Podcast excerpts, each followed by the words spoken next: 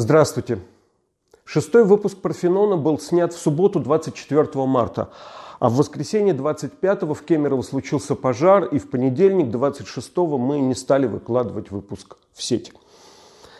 Теперь уже четверг. Я пересмотрел этот выпуск еще раз. Он выглядит будто довоенным. Что вот в нем исправить, чтобы показать в каком-то другом виде? Переговорить все заново? Но это и неправда. И чего задним числом казаться умнее и серьезнее, чем ты был неделю назад. Кемерова эту предыдущую неделю будто отменила, но она ведь была. И да, выглядит теперь последней мирной. Пусть уж этот выпуск останется таким, каким его сняли до пожара, а в следующем выпуске, который мы выложим в сеть 2 апреля, вот тогда и поговорим про то, как после всего случившегося нам жить дальше.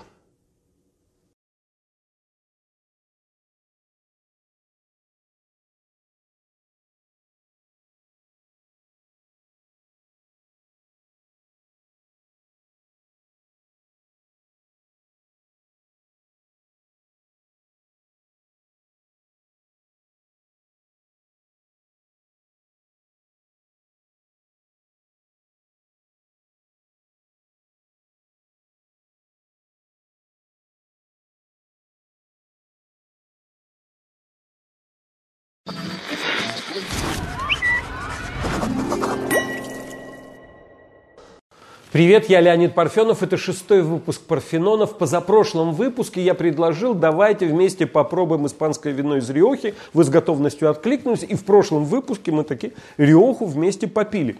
Но на нынешний выпуск я вина не объявлял. Полагаю, что то была просто разовая акция. Но вы в своих комментариях тут же просто требовать стали, назовите следующее вино. И мы вдогонку уже объявляли, что давайте вот Тоскана, э, Кьянти, у меня вот Иль Малина Ди Грачи, стопроцентный Санжавезе. И обещаю впредь мы непременно будем заранее обсуждать винную повестку. А что касается сегодняшнего выбора, то про это вино, как всегда, несколько позже, подробнее и отдельно.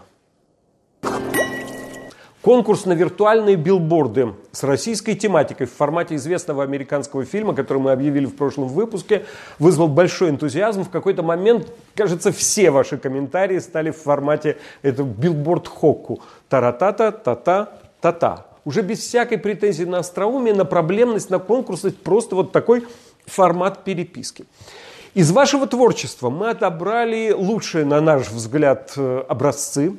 Автором по бутылке вина этого выпуска, как обещали, вот мы, как могли уж, э, авторизовали этикетку. Итак, разные трио ваших билбордов в границах РФ.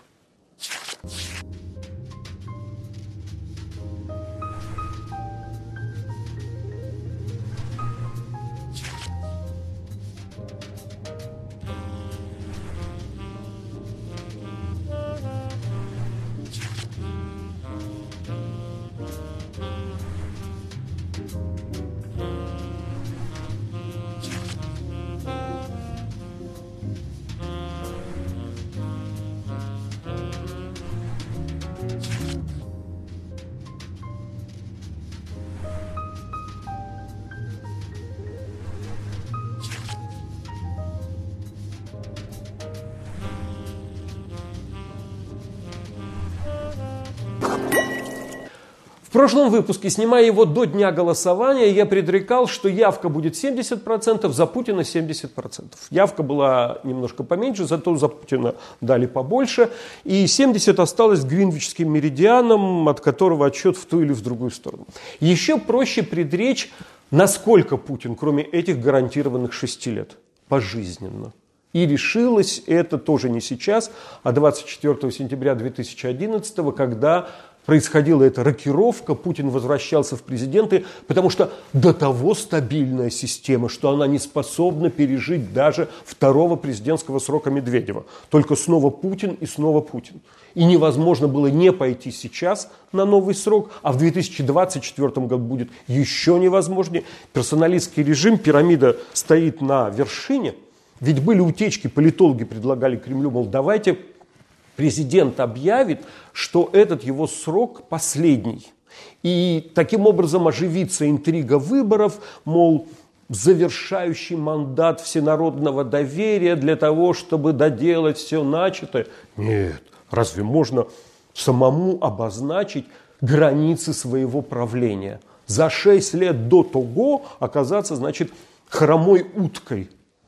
И тут же начнется грызня разных партий, возможных преемников за наследство. Нет будет таинственная, напряженная неопределенность года до 2023, когда забрежет, каким предполагается решение проблемы 2024. И неважно, кем тогда Путин будет. Он будет президентом, подправившим Конституцию, премьером, каким уже был, наставником, национальным лидером был у него такой титул в 2007 году.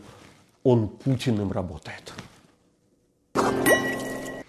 Выборы ничего нового не принесли и принести не могли, и главным внутриполитическим событием недели следует считать встречу народа с властью в Волоколамске.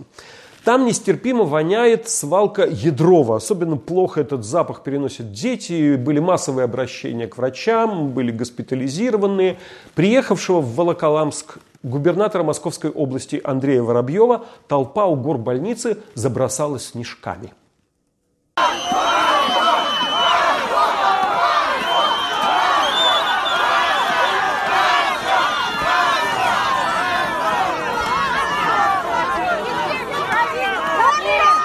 Может, это впервые в мировой истории служб безопасности. Как защитить охраняемое лицо, если в него бросают снежками? Вот что охранникам? Ответные снежки бросать? Оказывается, вот что. Растопырив пальцы ладонями, прикрывать голову начальника. Правда, голове главы Волоколамского района Евгения Гаврилова досталось еще больше. Объясни мне, я тебе задал один вопрос.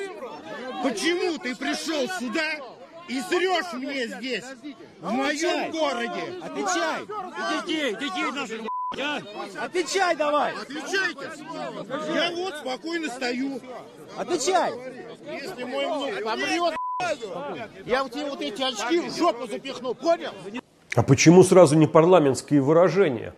А потому что не было прежде парламентских, и парламента нет – и депутаты этих людей даже не представляют, и выборов никаких. Откуда Андрей Воробьев губернатор Московской области?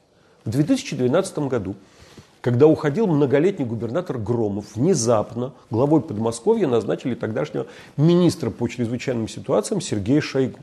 А всего через полгода, когда убрали Сердюкова, Шойгу столь же внезапно сделали министром обороны России. А исполняющим обязанности губернатора Московской области Путин назначил Воробьева, многолетнего функционера «Единой России». И единственная логика, которую в этом находили, это то, что отец Воробьева долго работал с Шойгу.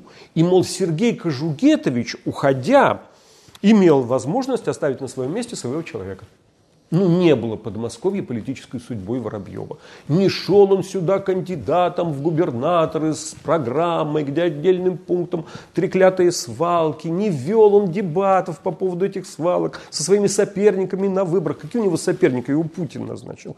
И ровно в той же логике исполнительной вертикали Воробьев назначает глав районов и подчиняет себе мэров райцентров. Какое тут может быть местное самоуправление. И народ на это управление смотрит равнодушно, что принимают за лояльность, пока вот э, не коснулось, вот уже дышать нечем, в буквальном смысле слова не продохнуть. Тогда и встретились власть и народ, и тут же народ пообещал власти засунуть очки в одно место. А чего вы другого ждали? Продолжая излюбленную тему разницы двух российских столиц. Вот удивительное дело, пригороды Петербурга, они, да, считаются обязательными для посещения. И даже самый поверхностный турист, собираясь в другую российскую столицу, помнит хотя бы про фонтаны Петродворца. В Подмосковье самый известный, очевидно, Сергиев Посад, но это какая-то совсем другая история, и пригородом Троицы Сергиеву Лавру не назовешь. Знаменитые пьеса и фильм «Пять вечеров», конечно, совсем не про это, но вот как в фильме, даже в этом фильме, героиня Людмилы Гурченко говорит про подмосковные маршруты выходного дня. Завтра воскресенье. можно поехать в Звенигород. Очень красиво. Я, правда, еще там не была, но говорят, в Архангельском очень красиво. Я там тоже еще не была. Но говорят. Наверняка героиня Гурченко и герой Станислава Любшина на завтра ни в Звенигород, ни в Архангельское не поехали, не до того им было. А Истра в числе привлекательных маршрутов и не называлась. А я вот на неделе туда съездил и не в первый раз и говорю, там очень красиво. Новый Иерусалимский монастырь там внутри смотреть не пересмотреть всего. А отсюда лучше оценить величие замысла. Царствие Алексея Михайловича. То есть это предпетровская Русь. Отец Петра Первого. Алексей Михайлович у нас в истории по недоразумению зовется Тишайшим. На самом деле громы и молнии тогда. Крестьянская война Степана Разина, церковный раскол. И вот патриарх Никон, при котором, собственно, церковь и раскололась на старообрядцев и новообрядцев, никонян, задумал воссоздать под Москвой образ Иерусалима, Святого Града. Попытки такие были и раньше, и не только в России, но это самое осуществленное – холм досыпали, чтобы был он как гора Сион. Реку Истру стали звать Иорданом. Я здесь последний раз был, когда в монастыре еще находился музей, а теперь для него выстроили напротив зданий смелых архитектурных форм. Значит, там национальный фундаментализм, здесь, ну, в общем, авангард. Самое подходящее место для, как говорят, самой полной выставки Бориса Кустодиева – самого русского художника нашего Серебряного века. Новый Иерусалимский монастырь в русской Палестине, на русском Сионе, над русским Иорданом, я надеюсь, вы теперь не забудете, но они многовековые, а я на этот раз в Истре был ради выставки, которая работает еще месяц. Борис Кустодиев, по моему убеждению, в этой высшей и последней стадии дореволюционной русской цивилизации в нашем Серебряном веке совершенно уникален. Вот современная Кустодиеву знаменитая поэма Блока 12. Она считается, что вся написана с чужих голосов. Гетры серая носила, шоколад миньон жрала. Это ведь не блок от первого лица, это кто-то там про Катьку. А, с, э, сколько бы вышло портянок для ребят, каждый раздет разу. Это ведь не блоковские заботы про портянки. Вот Кустодиев, и, видимо, только он умудрился так писать картины, что они и от него, и с чужих голосов эти бесподобные, роскошные купчихи. Он ими что, любуется и немножко с иронией смотрит? Не поймешь. Потому что там есть, да, Кустодиев, а есть еще декоративная мода того времени, а есть еще представление людей, какая она, русская купчиха, и представление самой купчихи, какая она пышнотелая, белая, и какие платья, платки, самовар, чашки, блюдца, какое варенье, и какой котик у нее как выгнул спину. Такое наслоение, переосмыслений, и как будто бы ничего не произнесено впервые, а вот сложилось заново. То, что теперь передается беспомощным понятием постмодерн. Или вот на выставке показательнейший кустодиевский портрет Исаака Бродского. Идет такой твидовый денди по голодному Петрограду 1920 года. Какие-то людишки копошатся в куче кирпича и несет этот э, джентльмен под мышкой очередную кустодиевскую купчиху. Дело в том, что Исаак Бродский, тоже как и Кустодиев ученик Репина, в советское время процветал, потому что писал портреты вождей. И с этих больших своих хлебов давал заказы Кустодиеву на работу для своей коллекции. Тоже заработок. И так э, ради Бродского Кустодиев написал целую серию «Русские типы». Но вот что поразительно. Изображал он этих купчих и эти роскошные ярмарки, и бесподобные церковные праздники, и вот всю эту радость и жизнелюбие, а сам всю вторую половину жизни Кустодиев был из-за страшной опухоли спинного мозга прикован к инвалидному креслу, и все эти картины написал лежа. Вот такое свидание с Кустодиевым в очень подходящем месте Новом Иерусалиме.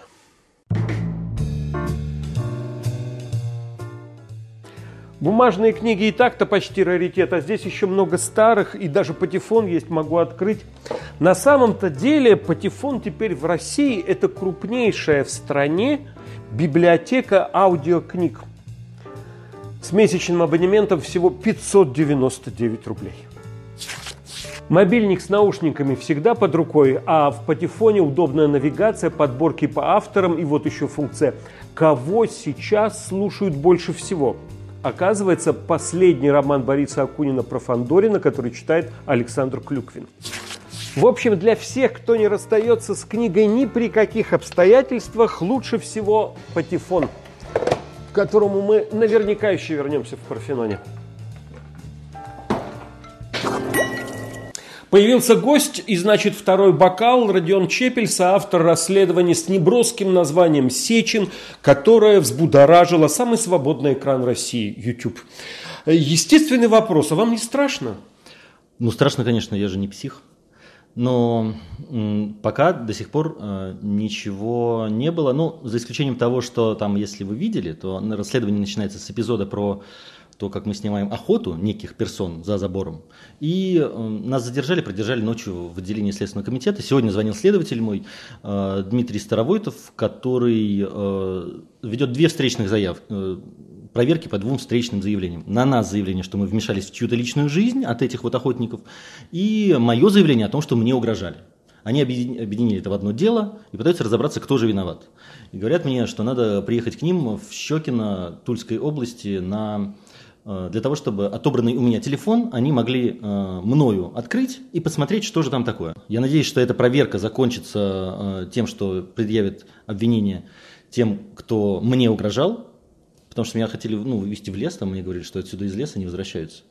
Это егеря Игоря Кабанова, привет ему передает сюда. Надеюсь, что на этом закончится, но это первое расследование, в котором понятно, кто э, автор, потому что до этого были расследования, э, в которых тоже я принимал участие, но скрывал это. Я был с автором ну, Димона, всем известного, и до этого было первое, которое вызвало такой резонанс, это расследование про семью генпрокурора Чайка.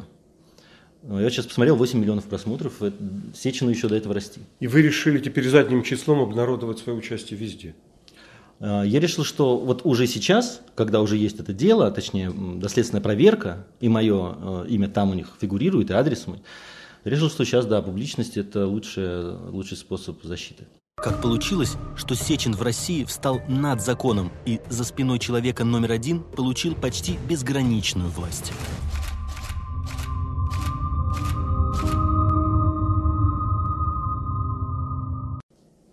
Ну, Путин работает Путиным да, он вождь. Ну и Сечин работает Сечиным, потому что Роснефть даже не так важна, как близость к первому лицу. Ну, он помощник по специальным поручениям, как у нас один герой сказал. Этого самого вождя. Э, в этом ну, как бы в этом никто не, не сомневается. Но э, вы знаете, как э, говорят, э, вот у меня одноклассник теща посмотрел, говорит, нет, я не верю во все это, но это все точно вбросы пропаганда западная, потому что, ну зачем ему все эти дворцы, он же ими пользоваться не может. Он же не может быть в нескольких местах одновременно сразу. То есть этого нет, потому что этого не может быть. Ну так это же, ну, по-моему, гениально. Это то, ради чего все и делается. Чтобы люди, те, которые вот, ну, вообще не думают про это, чтобы они увидели и поняли вот эту вот э, избыточность, сверхъестественность, э, вообще нереалистичность того, что, как устроена э, у нас вот эта неконтролируемая система власти. А источники финансирования расследования просеченного вы обнародуете? Это одно из пула СМИ, которое поддерживает в качестве основного инвестора Ходорковский. Ну и тоже ведь скажут все, а это Ходорковский Сечину мстит. Да, да, так можно сказать. Это, ну, наверное, слабое место этой журналистики, что если Навальный, ну так Навальному кто-то слил, кто-то его руками что-то делает. А, или вот э, Ходорковский мстит ему. А, ну, я не знаю, есть личные причины, наверное, у Михаила Борисовича.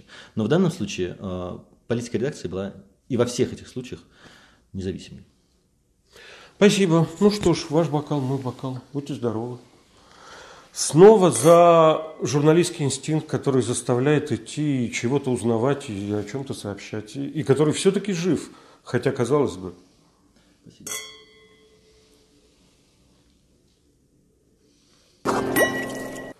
Итак, вино этого выпуска Тоскана, Кьянти, у меня даже Кьянти классика, Санжаве за 100%. главный тосканский сорт винограда. Вот принято говорить про вино то бархатистое, то шелковистое, а это как крепдешин. Немножко цепляет язык. И яркая такая кислотность, вообще ершистое вино с норовом, с характером. И хорошо, пусть со мной говорит прямо Санджавеза, говорит и спорит, а не будет округлено искусственным, значит, примешиванием каберне или даже мерло. Для чего мне это обладка? Кстати, Кьянти вообще замечательный пример объяснения пристрастия к односортному вину. Россияне же часто ездят э, во Флоренцию, в Сиену, много встречаешь соотечественников в Тоскане. Будет время, заедьте в какие-нибудь хозяйства, там полно винных маршрутов, тут попробуйте, там разное, здесь один холм, тут другой, поговорите с хозяевами и почувствуйте, что вот сорт, вот почва, вот климат, что выросло, то выросло. И Санжавеза – это соль земли тосканской. Сразу объявляю вино следующего выпуска. Давайте договоримся опять по региону, что это будет красный Пьемонт. Достаточно широкое предложение, и Барола, Барбареско, Барбера на более-менее любой кошелек. Это в следующем выпуске. А сейчас к новым гастрономическим впечатлениям недели. Как-то вспоминал, что итальянские меломаны раньше приходили в оперу с партитурой и, слушая, следили. Вот слушайтесь в эту музыку. Партитура.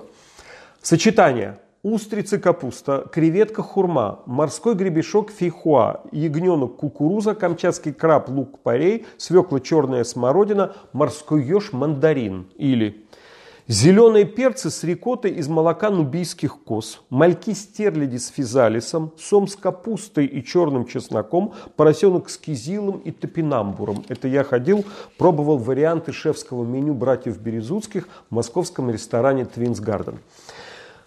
Ужинал, а на утро пришел отдельно, чтобы, пока нет посетителей, спокойно поговорить с шефами.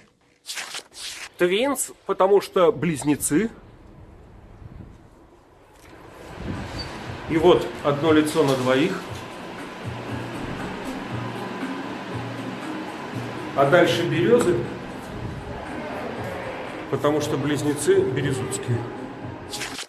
Вот, пожалуйста, и на меню тот же портрет из двух половинок. 33-летние уроженцы Армавира Иван, который старше на 5 минут, и Сергей Березутские после ПТУ в родном райцентре поочередно и порознь покоряли Петербург и Москву. Иван в 2011 году выиграл престижнейший международный конкурс в Испании, а в 2014 помог Сергею подготовиться на такой фактически чемпионат мира среди молодых шефов. Он проводится под эгидой воды Сан-Пелегрино в Италии.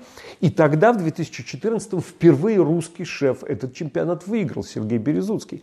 С тех пор братья работают вместе. Кроме ресторана у них в Калужской области ферма, где скотина, огороды, прудовое хозяйство. А в самом ресторане есть еще лаборатория, в которой они меня повели рассказать Почему в марте 2018 темой месяца у них является повышение вкусовой интенсивности продукта посредством избавления от избыточной влаги? Во.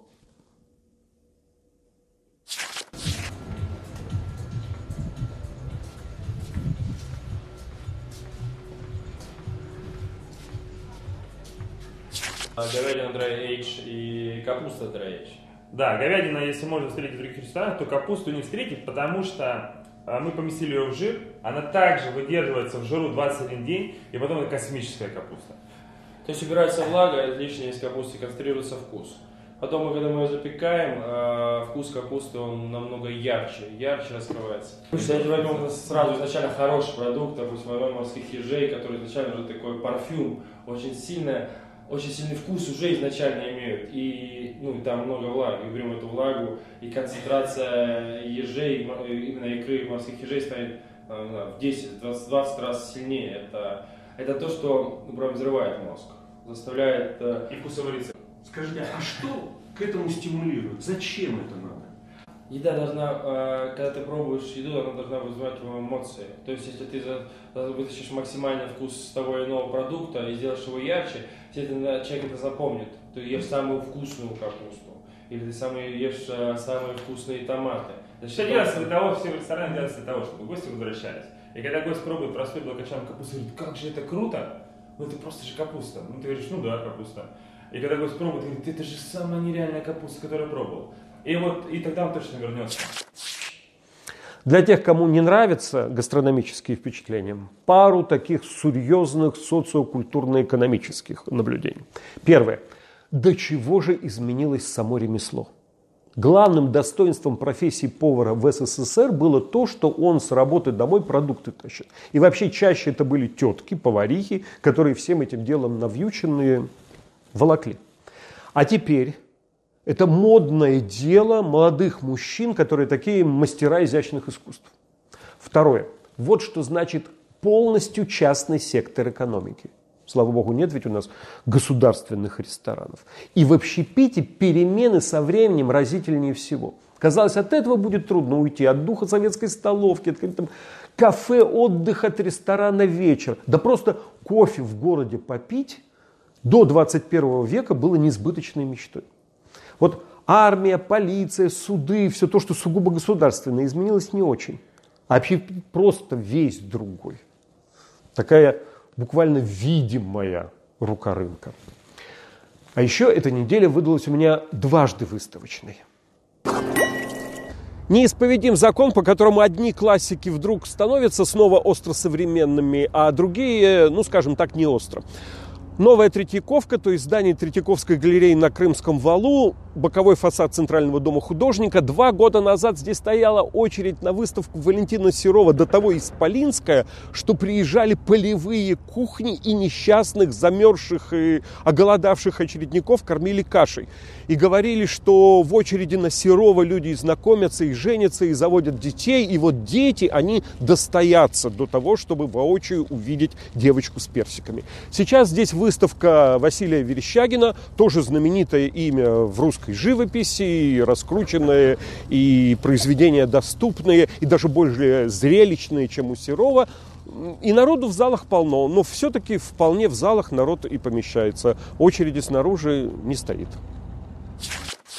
У меня к Верещагину такое еще особое отношение, как к земляку. Он в Череповце родился. Поразительный пример тогдашней мировой карьеры и того, с какой, оказывается, скоростью можно было жить в XIX веке.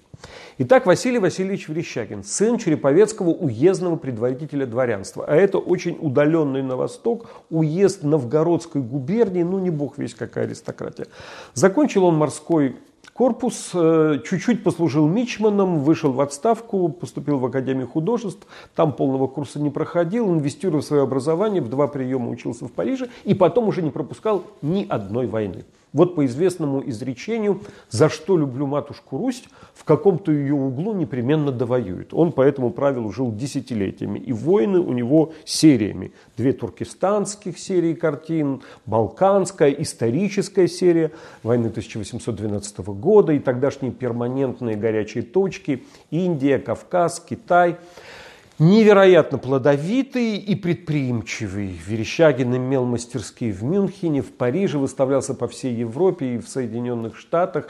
Особенно известна его выставка в Хрустальном дворце в Лондоне. Считается, что вроде Александр II и Александр III относились к Верещагину как к такому непатриотичному пацифисту. Но Почетного профессора ему императорская академия дала, а Верещагин от звания отказался. Картины на корню вот всеми этими сериями задорого скупал Третьяков. Причем картину Верещагина «Казнь народовольцев», то есть организаторов убийства Александра II, она была выполнена за границей, в Россию нельзя было ввозить ни в оригинале, ни даже в репродукциях.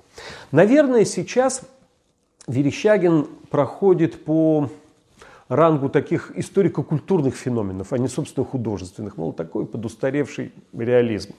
Но его знаменитый апофеоз войны выглядит предтечей ну, самых страшных сюров. И вообще все эти черепа Херста с бриллиантами и стразами, они буквально нервно курят в стороне да, и клацают зубами своими совсем не страшными в сравнении с жутью курганы черепов у Верещагина. Его снова «Жизнь как судьба». Последнюю свою серию японскую он не закончил, потому что начал ее в результате экспедиции в 1903 году, а в четвертом началась война, и Верещагин на ней погиб на э, броненосце Петропавловск, который подорвался на мине близ Порт-Артура. Я на следующей неделе поеду на родину, и в будущем выпуске много чего оттуда будет, а из Череповца отдельно продолжу про Верещагина. Отвечая на ваши комментарии – во-первых, спасибо всем, кто принялся меня утешать после минувшего выпуска, когда вдруг посыпались десятки тысяч дизлайков. Спасибо за заботу, но ничего страшного, я не расстроился, даже наоборот. Это твоя проблема, что ты в таком вузе учился, чего на такой факультет пошел. Это я рассказывал про Ленинградский университет и про то, чему учили на факультете журналистики. Ну, вообще, мне кажется, что это не только моя проблема, что в стране такой второй вуз, и что такому учили на факультете, а пошел я на журналистику, потому что без того, что ты предъявляешь диплом журналиста, очень трудно журналистам работать. Про белое, розовое, игристые вина, непременно мы их будем пить, но только мне кажется сейчас зябко, не сезон, как-то красные комфортнее, или если белое, то вот такое с танинами, как оранжевое. Полусухие и сладкие вина. Нет, я такие не пью. Я вообще не люблю ни в каком виде сахар и всегда только горький пью кофе. Даже он у меня такой сухой. Павел Дуров советует не пить. Ну, замечательно. А кто-то вегетарианец. Я думаю, что мы как-то с Павлом Дуровым поладим, кому пить, кому не пить. Нам же самое главное, чтобы Телеграм таки не отключили, потому что вот даже это видео файлами потом э, выкладывается для монтажа по Телеграму. Не говорят те, кто живет в э, Петербурге, булка хлеба. Ну, я и сам в прекрасном городе жил пять лет, и все время про булку хлеба слышал. Сам так говорить не стал, не стал говорить поребрик и парадная. Это то, что в остальном русском языке подъезд. Ну, в смысле от парадная лестница. Хотя это говорили и про дома советской застройки, где никаких парадных и черных не было, лестница одна и, в общем, черная на самом деле. Вологодский говор у вас баский, это цитата. Вообще, по-моему, в Вологодской области говорят баской. Ну вот сейчас будет, э, что из Вологодской области в следующем выпуске, глядишь, появится и повод продемонстрировать. А вино этого выпуска Кьянти, в моем случае Кьянти классика, а вино следующего Красный Пьемонт. Счастливо, будьте здоровы.